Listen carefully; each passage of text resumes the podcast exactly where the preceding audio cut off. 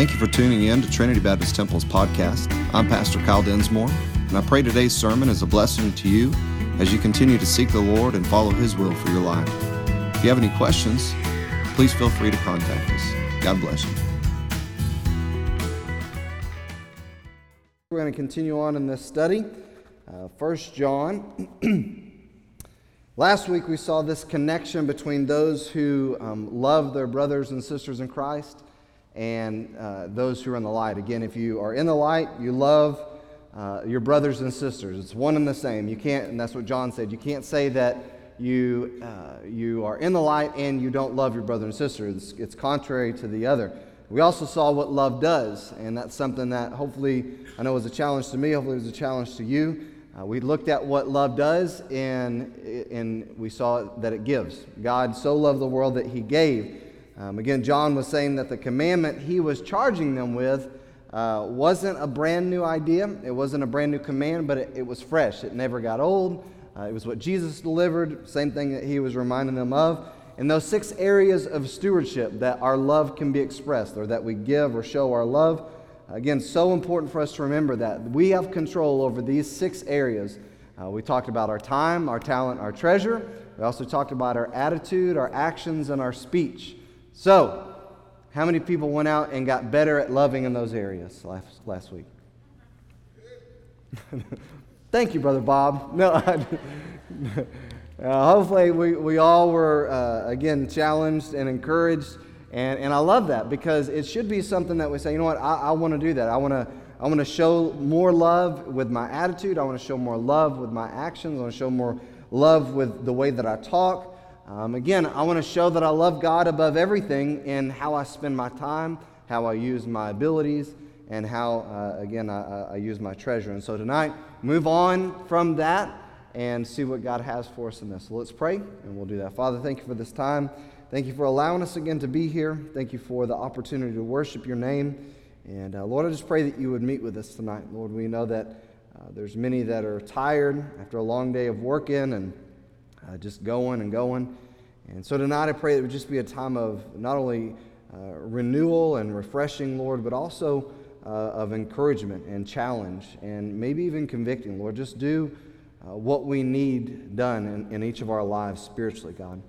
We don't want to have just a moment where we get to hear what we want to hear, Lord. We need to hear what you have to say. And so tonight I just ask that you would speak and that you would just use me as a vessel. Again, you deserve the glory for all that happens tonight. And I pray that we would just be receptive, that we'd be ready to receive from you what you have. And we'll praise you for all of this, Lord. And we ask all of this in Jesus' name. Amen. So if you have your Bibles, 1 John chapter 2, we're going to come to a few scriptures. And if you've ever read 1 John, which I think if you've been a Christian for any amount of time, most Christians have read through 1 John. If you haven't read through 1 John, you need to read through 1 John. But most Christians, again, have read through 1 John. And when you get to chapter 2, you get to these verses that we're going to look tonight, and it becomes a real good sticking point for what we should not be doing, or what we should not be loving versus what we should be loving. John has built this case basically up to this point that as Christians we are to love. We are to love each other. Again, if we are in the light, we will love each other. If we love the Lord, we obey His commands. That's how we know that we're in Him, is because we obey His commands. Again, this whole case has been built, and now he's going to come to this point where we've looked at these kind of marks and these identifying marks of being a Christian, love, light, obedience, all that stuff. And now he's going to give this charge to where here's the difference between the two. Here's the difference between somebody who loves the Lord, somebody who's in the Lord, somebody who is walking in the light, and the difference between that person and somebody who isn't. And so he's going to break down in these next couple the first couple scriptures we look at. It could be called 3 different categories. It could be called 3 different positions, stations in life. There's some theologians that have different angles on what he's talking or who he's talking to in these next few scriptures, because he lists 3 different people. He lists children, he lists fathers, and he lists young men. And again, you can look at these as spiritual maturity. You can look at different classes of believers. You can look at different stations of life. But one of the things I definitely want to point out is some people presume that he's only talking about somebody's experience of faith. In other words, when he's talking to little children, he's talking about baby Christians. When he's talking about fathers, he's talking about experienced Christians. When he's talking to the young men, he's talking about those who are in that middle stage of their Christian faith or their Christian maturity. And it's not 100% positive that that's what the case is. Because as John is writing, there's no doubt there are going to be children that read this, no doubt there are going to be fathers that read this, no doubt young men that read this. But one of the things I definitely want to point out is, regardless of what it is, whether it's a maturity, a place of maturity he's talking about, a station or a position, spiritually speaking, I'm not going to go into huge detail because we do have kids in here tonight,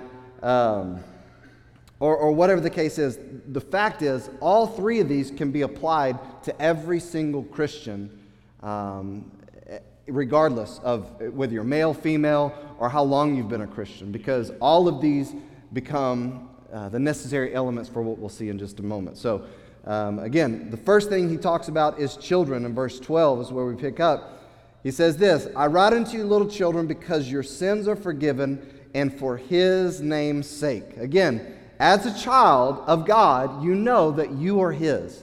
Man, I don't know what you went through today. I don't know how long your day was. I don't know how difficult it was. I don't know how much stress you're dealing with. I don't know all the problems you have to deal with when you get home. I don't know any of those things. But if you're a Christian tonight and you read something like this, if nothing else encourages you, nothing else uplifts you, this should be a verse that does that tonight. Look what he says. "I write unto you, little children, because your sins are forgiven you, for his name's sake."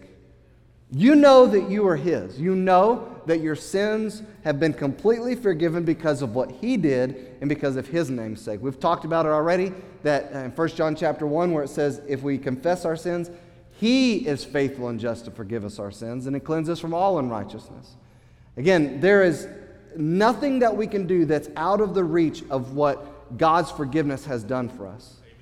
So again, if you've been a Christian for a long amount of time, maybe you've been a Christian so long that you've had periods where you've been backslidden and you've come back. You've been backslidden, you've come back. Maybe you're there now. Maybe you've only been a Christian for a year or two or three or four or five, and now you're going through the first stage of, or first experience of being backslidden, being disconnected from the Lord, being disconnected from his word, from prayer, being disconnected from the church. And again, you just feel disconnected in that. Listen, tonight, nothing we can do as the children of God can take away this fact right here. Your sins are forgiven for his name's sake. Not for our name's sake, not for somebody who's really good's name's sake, but for Christ's name's sake, our sins are forgiven. And again, it's such an encouragement to look at this, such an encouragement to think about. Moving into this next stage, he says this, "I write unto you, fathers, because you have known him that is from the beginning." Again, whether he's talking about the actual fathers there that were reading this epistle who had been old enough, like John was, to have met the Christ, Jesus in the flesh, and who, again, he wrote about in John chapter 1, revealing that he was the light of the world, revealing that he was the Word incarnate from the beginning. And so whether he's writing to that or whether he's talking to those Christians who are experienced in their faith, who have a solid understanding, have a solid bedrock of faith that they stand on, knowing that they know him that was from the beginning. Regardless, this is, again, every Christian's experience. We know him who is from the beginning. This could have been based on what they had experienced. Again, some people say that this is, he's talking to experienced Christians because that's what fathers connotate. In other words, when you're a father, you've experienced certain things that children haven't experienced. When you're a father, you've experienced certain things that young men haven't experienced yet. And so, whatever the case may be, John's writing to them about this fact that they know him that's from the beginning. And then he goes on to the next group. "I write unto you, young men, because you have overcome the wicked one." And this group, again, as young men, even in our stage of, or in our day and time, young men are known for what? What are they known for? Strength, right? When, as the older we get, guys, when we need something done, what do we tend to start looking for? Younger men, right? That's the way it happens. I mean, you start looking for somebody who's a little bit younger, who's got a little more energy. It's not that you couldn't whoop them still, right? But at least in your head, you could. But it's just you want somebody who's got that energy and that strength to do what they need to do or do what needs to be done. But again, this group characterized by their strength. Again, something I want to touch on that about is so important. We have no strength except for the strength as Christians, except for the strength that the Lord affords us through Him. That's right. The strength that's found only in our faith in Him. And again, the cycle repeats in the Scriptures here. Notice a little bit of difference, though, in the rest of 13, 14. I write unto you, little children, because you have known the Father. So he doesn't talk about their sins being forgiven. He talks about the fact that they know the Father as that relationship. I write unto you, fathers, because you have known Him from the beginning, similar to that reiteration. I have written unto you, young men, because you are strong, and the word of God abideth in you, and you have overcome the wicked one. Now, this is interesting because John seems, like I said, seems to be saying the same thing to the same three categories of people, three different classes of people, three different spiritual stations of people. He seems to be saying the similar things over again. And somebody might say, why did he have to repeat himself? Why did he need to say, I write unto you little children, I'm writing unto you fathers, I'm writing unto you children? Why does he have to say it twice? Why doesn't he just say one time, and that way they get the message? I think it's similar to John's account of what Peter and Jesus, or what Peter experienced with Jesus at the end of the epistle. Some of you are very familiar with this, some of you don't know about this. But Jesus has died, He's rose again, He's there with His apostles. They bring in some fish. They have a meal. And then Jesus has a conversation with Peter right before He ascends and goes back to be with the Father. In John chapter 21, I just want to look at what happens in this conversation, right? So this is what happens. When they finished breakfast, Jesus said to Simon Peter, Simon, son of John, do you love me more than these? He said to him, yes, Lord, you know that I love you. He said to him, feed my lambs. Notice the word lambs. Verse 16. He said to him a second time, Simon, son of John, do you love me? He said, yes, Lord, you know that I love you. He said to him, tend my sheep. Verse 17. He said to him the third time, Simon, son of John, do you love me? And look what happens. Peter was grieved because he said to him the third time, do you love me? And he said to him, Lord, you know everything. You know that I love you. And so Jesus said to him, feed my sheep. Now again, feed my lambs, tend to my sheep, feed my sheep. Three different times Jesus asked him this question. Three different times he says basically the same thing, maybe just in a little bit different way. Why? Why does Jesus ask him three? Why does he address him more than one time about this? And I would say many people agree on this. One of the reasons why is because this was a very, very, very important message for Peter to get. Similar to what John is writing to these that are reading this letter in 1 John, it's so important for them to understand their standing in the Lord. It's so important for them to understand what the source of their strength is before he goes into what he's about to say back in our text. Again, some of you know the story that happens there. He says, you know, when you're young, you're strong, but when you're old, they're gonna crucify you, basically. And so Peter looks back and says, hey, what about him? Talking about John. And he says, you don't need to worry about him. If he lives until I return, it's none of your business. And so then there was a rumor that went about that John was not going to die, which was not the case. He just said that it wasn't his business. He needed to worry about what he was commanding him to do. And so again, tonight when we look at this, he's kind of reiterating this point. Whether it's a position, a class, spiritually, a stage of mature, a spiritual stage of maturity, whatever the case may be, there's some great encouragements here. Again, great points of emphasis that John is saying over and over again for the readers and even for us today to remember. Children, they are known because they have a relationship with their Father. That's so important. The reality of us as the children of God being forgiven and having a relationship with the Father of all, the God of all glory, the King of Kings. So important for us to remember we've been forgiven, we're a child of the King. As fathers, having that knowledge, having that experience of knowing Christ, the Anointed One, the Messiah. Again, we know the Lord. We know the Christ. And then as young men, he says, strong through the word, strong in their faith, able to overcome the world because of that knowledge of him that overcame the world first. And this is the topic that John emphasizes next. This overcoming. So if you have a knowledge that your sins are forgiven, knowledge that you're a child of the Father, child of the King of Kings, you know Christ who's overcome the world, and your strength comes from your faith in the Word of God that has been delivered to you. Those are the necessary elements when you consider the world that we face, the world system that we face. Because that's the battle that you and I face today. The Bible tells us that Jesus overcame the world and that we can overcome because he first overcame.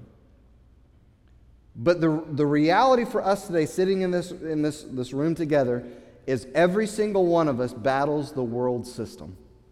Even as the children of God, even as strong in the Lord, even as knowing the Christ. It's the system that we all battle against. All three of the points there, all three stages, all three spiritual marks or places in maturity, whatever the case may be, all are so important in this battle. The only hope that we have against this world system, against the battle in this against the world system, the only hope we have is faith in God's word.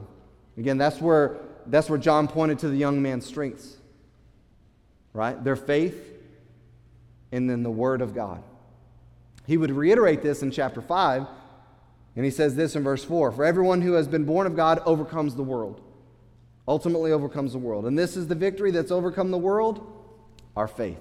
We sing the song, right? Faith is the victory that overcomes the world. That is what is going to bring us through. That's what's going to help us in the battle against this world system. Verse 5, "Who is it that overcomes the world except the one who believes that Jesus is the Son of God?"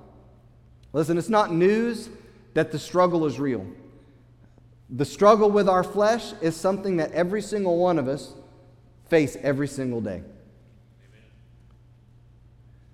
I don't know what area of your flesh that is weak. I don't know what area that you struggle in. But every single one of us struggle with the battle of the flesh. Every single one of us are in a struggle. If you're a child of God, every single one of us are in a struggle, a battle with the world system that exists in this world today. So we all battle the flesh. We all are battling as the children of God, as being citizens of heaven, as being not of this world but foreigners, sojourners in this land. All of us battle with the system of this world. We also struggle against the evil one who preys on the first using the second. The evil one preys on our flesh using the world. So think about this. If you're in a battle and you know that the arch enemy of the king is using your weakest attribute in your life against you, it can be very intimidating. It can be very discouraging, very disappointing. There's a lot of Christians that live in defeat because they can never get out of their own flesh's way.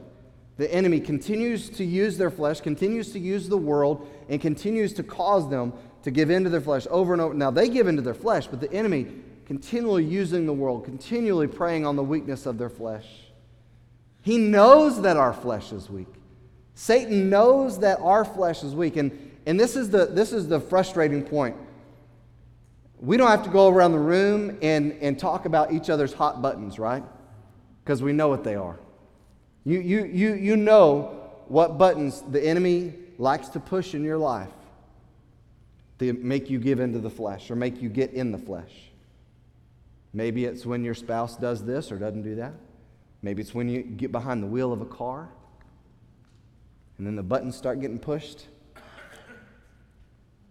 Maybe it's at work. Maybe it's the way that the boss runs things. Maybe it's the way that your coworkers get by with stuff. Maybe it's in the church. Maybe there's something that anytime this happens, a button is pushed. And again, you get riled up. But again, the enemy knows what button to push. And I've said this for the longest time. He will keep pushing that button as long as it's available to him. That's just the truth. Like if he knows you're going to get frustrated with your spouse every time this happens, guess what he's going to do? He's going to push that button every single time. If he knows that every time that you go to work and you see this happening, that you get in the flesh, you don't want to talk to anybody about the Lord, you don't, let alone invite anybody to church, let alone share the gospel, you don't want to do anything. Anytime you see this, then I promise you, the enemy, you know it's true, he will push that button as often as he possibly can. Because that's his tool.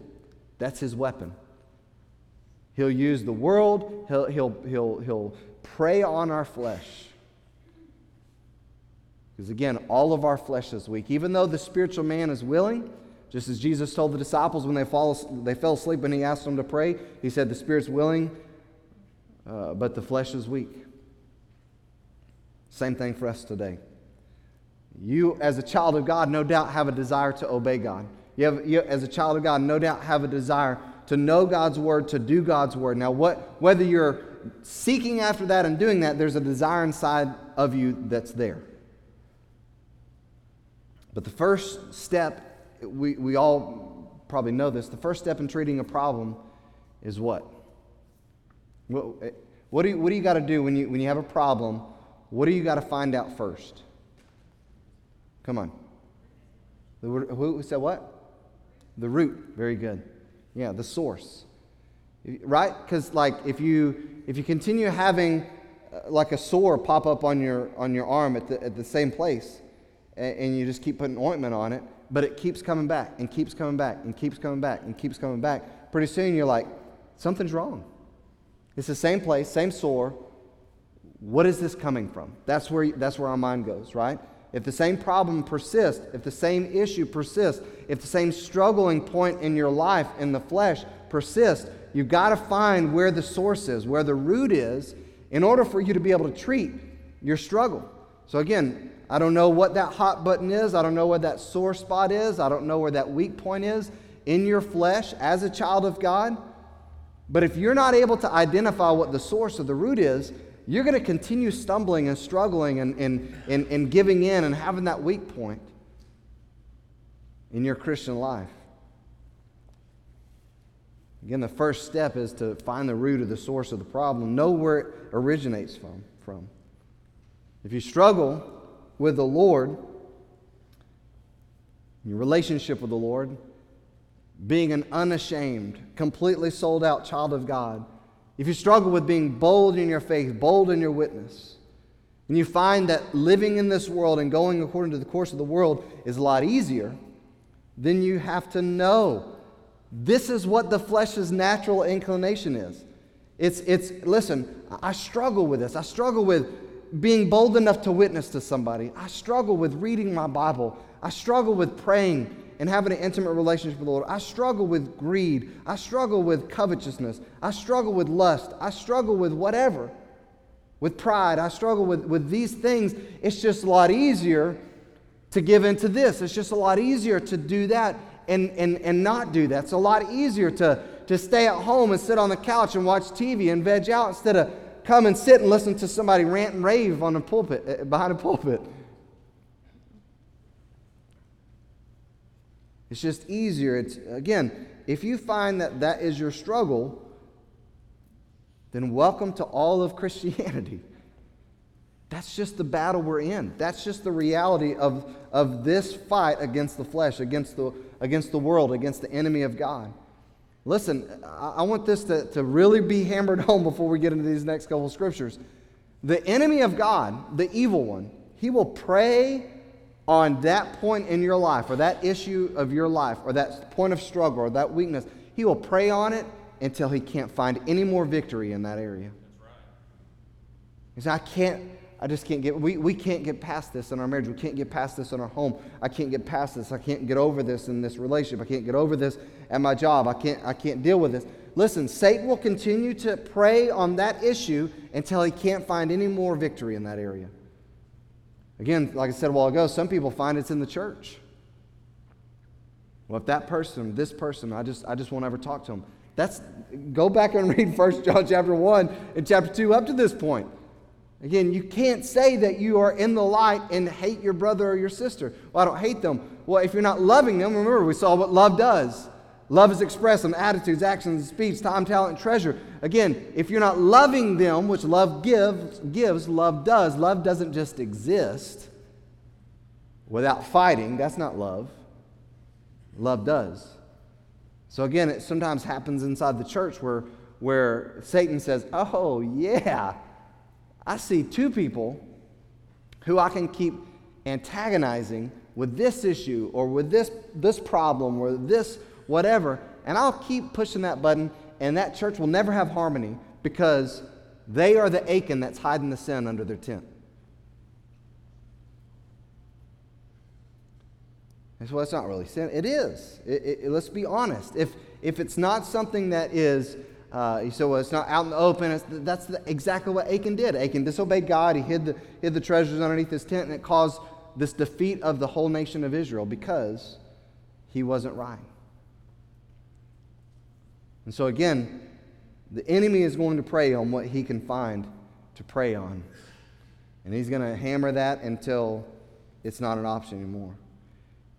And as I said a while ago, inside of a church, Satan's not satisfied with one.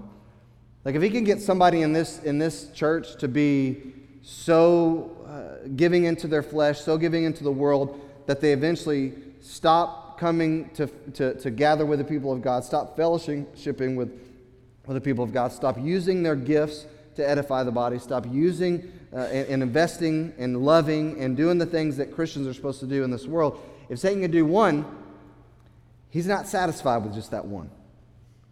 Because in what we see in Scripture is he's looking to prove our Lord wrong. He's looking to be him. So that's his rebellion was, I will exalt myself. I will be this. Why does he want to do this? Because he wants to win the war. So he'll take battle after battle. He'll take individual after individual. His desire is to take down the church. Remember what Jesus said? I'll build my church and the gates of hell will not prevail against it. You know what Satan says to that? Of course, evident by his attacks, his constant attacks. Watch me. I believe that's Satan's response to the Lord's declaration. I'll build my church and the gates of hell will not prevail against it. And I believe Satan says, watch me do it. And so what I believe the enemy of God does is piece by piece, person by person, family by family, he begins an assault on our flesh. And again, he uses the world. His lures are very enticing, right? We know that. All of us know the reality of the lures of Satan with our flesh, preying on our weaknesses. If he knows that he can get you to lose your testimony in front of that lost neighbor, he will prey on that every time. If he knows that he can get you to get upset at that family member that always makes you upset, he's going to do that every single time. He wants to prey on our weakness because he wants to pick us apart piece by piece, person by person. Again, family by family. John identifies this battle. He identifies what it is, right? And as again, we talked about, here's the source of our strength. Here's what we need to remember. Here's who are Christians. Here's who in the light. All those things have been identified, and now the line's drawn, and here's where the battle is in verse 15. So he's already talked about our love for God, our love for each other, what love looks like, all that stuff. And now he says, love not the world, neither the things that are in the world. Because if any man loves the world, the love of the Father is not in him. Now, if you stop there, I think all of us in this room would be like, uh-oh, There's things I love about this world. Not the sin or the evil or the wickedness, but I enjoy some good Mexican food. I would say I love it. You know, I love good Mexican. I love a good steak. If any man love the world or the things in the world, oh no, you know, if you just read that, you're like, this is not good news at all.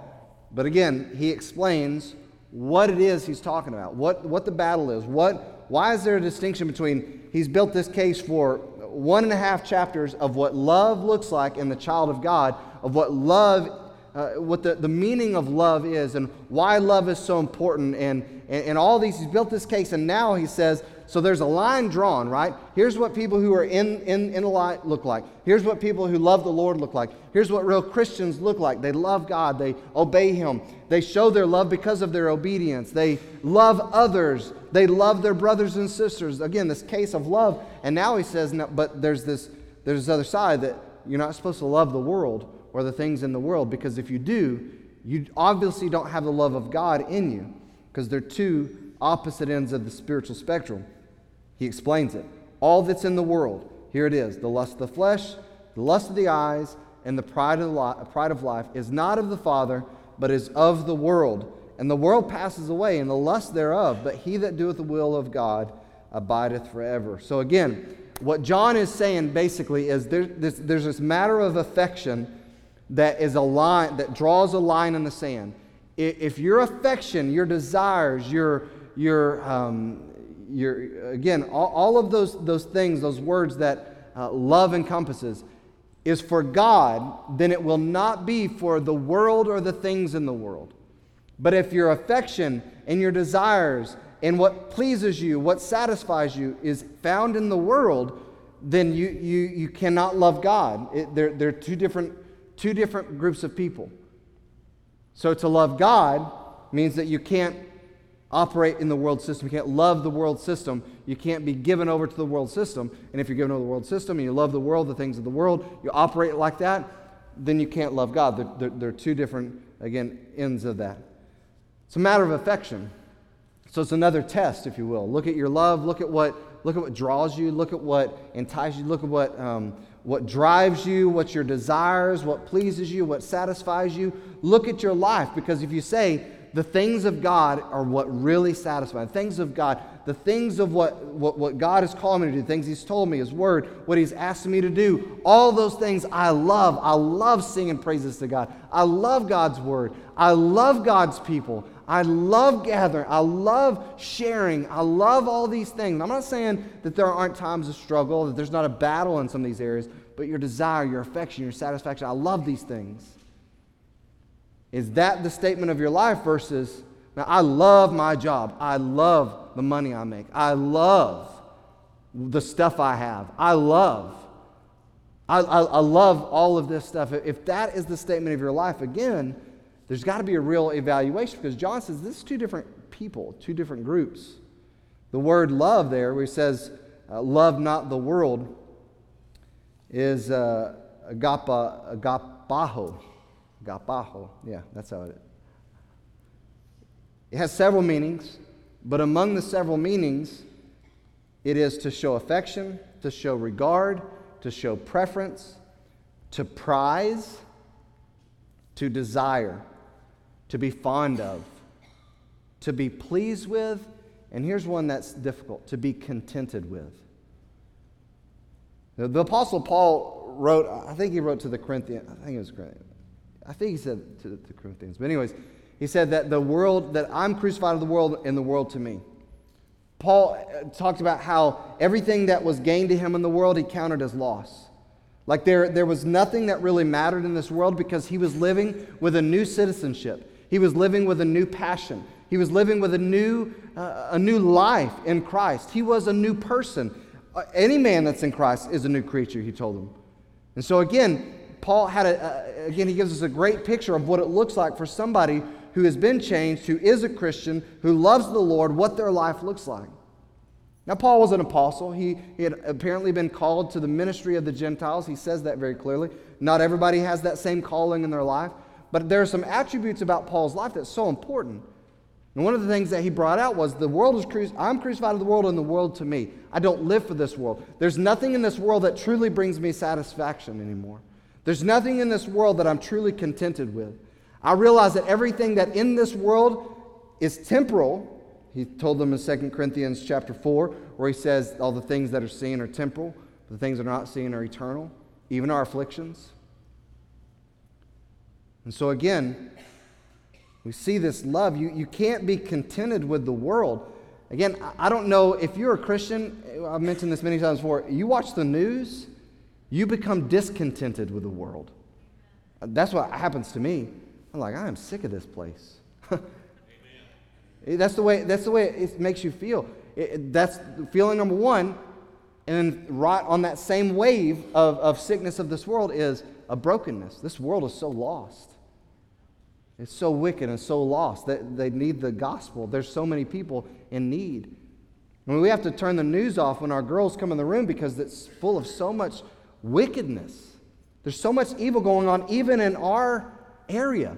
That's something popped up on the news on the thing today about, I don't know, I was on my phone. You know how you get news alerts or whatever? I think something popped up, or maybe it was on the news at some point. Anyways, about the lady who goes into the restaurant, has the child, leaves, puts in the trash, leaves, baby dies, they find her. I'm like, that's wickedness. That is just vileness. If as a Christian, that doesn't make you want to go, this world, you know. Again, if you're okay, well, that's just the, you know, some people have their choice. No, that's evil, that's wrong, that's sin, that's murder, you know. And so again, to be contented with this world, to be pleased with this world, and even to go beyond that, to say that I desire things in this world. There's things that I desire in this world above the things of God. And this is where we can start getting really, really sensitive in some issues. But there's this transition between this relationship with the Father, the overcoming of the wicked one by the young men, this faith in Christ being what helps us overcome the world, the Word of God dwelling in us, with this contrast of affection and contentment in the world. So there's just this juxtaposition out there, right? That's what we get in our text. On one side, opposite ends, here he goes. On one side, someone who's born of God, somebody who is a forgiven child of God, somebody who is in faith and has a relationship with Him that's from the beginning, someone who has God's Word in them, someone who has, because their relationship with Him, has love for God. That love is seen in their obedience to God's Word. Doing the things of God. Loving the things of God. Loving others as themselves. That's on one side. That's the group of people, right? That's what we've seen so far in 1 John. Then we have this other who are just the opposite of all that, basically. But you have people who say those things. Remember, that's what... He said in 1 John chapter 1, though a man may say, you know, there's some who say those things, but look at their life, look at what drives them, look at what contents them, look at what, again, is their life is composed about, and they clearly have an affection for the world and the things of the world. Someone who is content with what the world has to offer and what the world gives to them. I would go even further to say someone who can set those things of God aside, except for what they say and profess with their mouth, to embrace the world. Did you hear that? Somebody who can set the things of God aside at their whim, at their convenience, to embrace what the world has. The two cannot coexist, John says. They're impossible. You can't love the world and love God. No matter how we try to rationalize or justify it, there's people that do it all the time. I read articles, I hear people say it, I have conversations with people, and there's people all the time that says, it doesn't mean that I'm not a Christian if I don't this. And I've had conversations where I very gently and graciously try to say, can you show me that in the Scriptures? You know, because if you could show me, that would revolutionize my theology, you know. It doesn't matter if I do this or God's still this or God's still that or this or that or grace. And again, we've talked about that recently as well. But what John's saying is if you can set the things of God aside to please your worldly desires or to please your fleshly desires, the love of the Father's not in you. If you can say, I'm contented, I'm satisfied, I desire these things over the things of God, they can't exist in the same place. As I said a while ago, it doesn't mean that there's not things in this world that we don't enjoy, right? Whatever your favorite food is, maybe even your activity, entertainment, something that isn't sinful in itself. Or I like going out and jogging, or I like going out and doing this, or that may be close to sinful going out and jogging, but no. But you know, just something in the world. So I enjoy this. There's not anything wrong. It's not anything sinful. There's definitely things that we enjoy. The Bible even says that He's given us things in this world too, the blessings to enjoy. But again, there's a difference between someone who truly loves God and someone who loves the world, its system, its offerings, and still says they love God. As I said a while ago, John already pointed out, if you say you love God, you obey His commands. You don't set them aside. You don't disregard them. You don't justify what ones you will or not. You don't just do the ones that fit into a worldly lifestyle either. If you love God, you keep His commands, period. That's what the Scripture says. Some people still argue, just because I do this or just because I occasionally do that doesn't mean that I can't. Just because I don't do this, or just because occasionally I don't do this or go there doesn't mean, again, I would agree.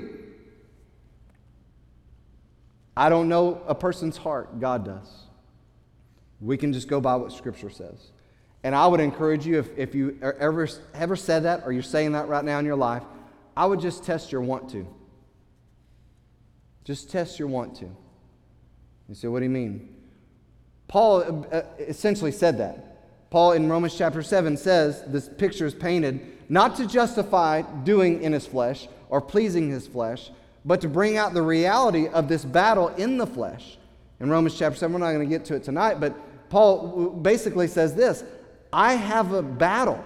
There's things that I want to do that I don't do. There's things that I don't want to do that I do. And so I find a war, and it's warring within my members. With my flesh, I obey the law of sin, but after the inner man, I delight after the law of God. I want to do what God wants me to do. My only hope is Jesus. That's what he says at the end of it. Someone who wants or chooses to do something worldly over something spiritual really just needs to have a want to check. That's just the reality.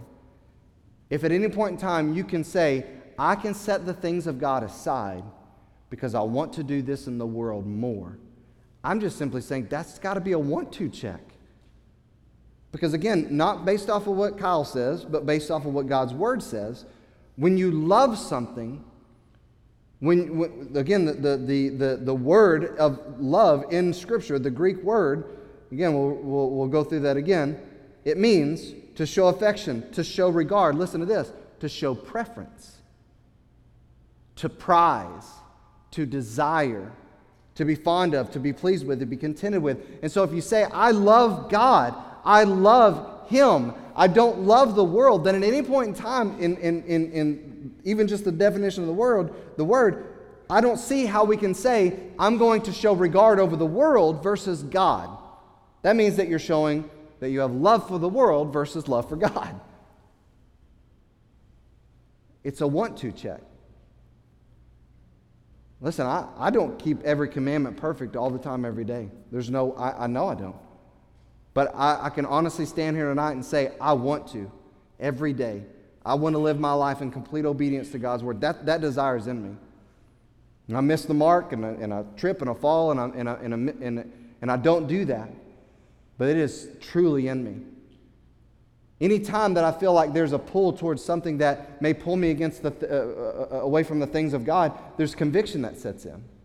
And so again, I think it's got to be a concern for the person who says they're a child of God, who can be pulled away from the things of God and not feel conviction.